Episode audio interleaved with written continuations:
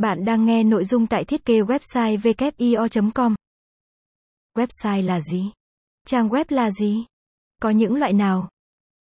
Sự bùng nổ công nghệ đã mở ra một thế giới mới cho loài người, một thế giới ảo mà nơi đó, dù chúng ta cách xa nhau đến đâu vẫn dễ dàng trò chuyện, chia sẻ những câu chuyện với nhau.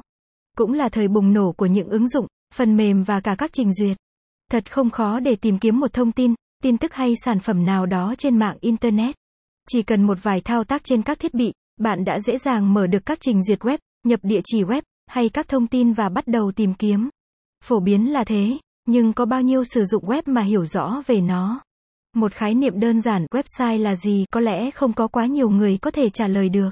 Chính vì điều đó, bài viết hôm nay chúng ta sẽ cùng tìm hiểu về website. Website là gì? Website là một tập hợp các trang thông tin có chứa nhiều nội dung dưới dạng văn bản, hình ảnh, âm thanh, video và được lưu trữ trên máy chủ, đồng thời có thể truy cập từ xa qua hệ thống mạng internet. Khi công nghệ chưa phát triển, tiếng Anh chưa thịnh hành, người ta dịch nghĩa website là trang mạng.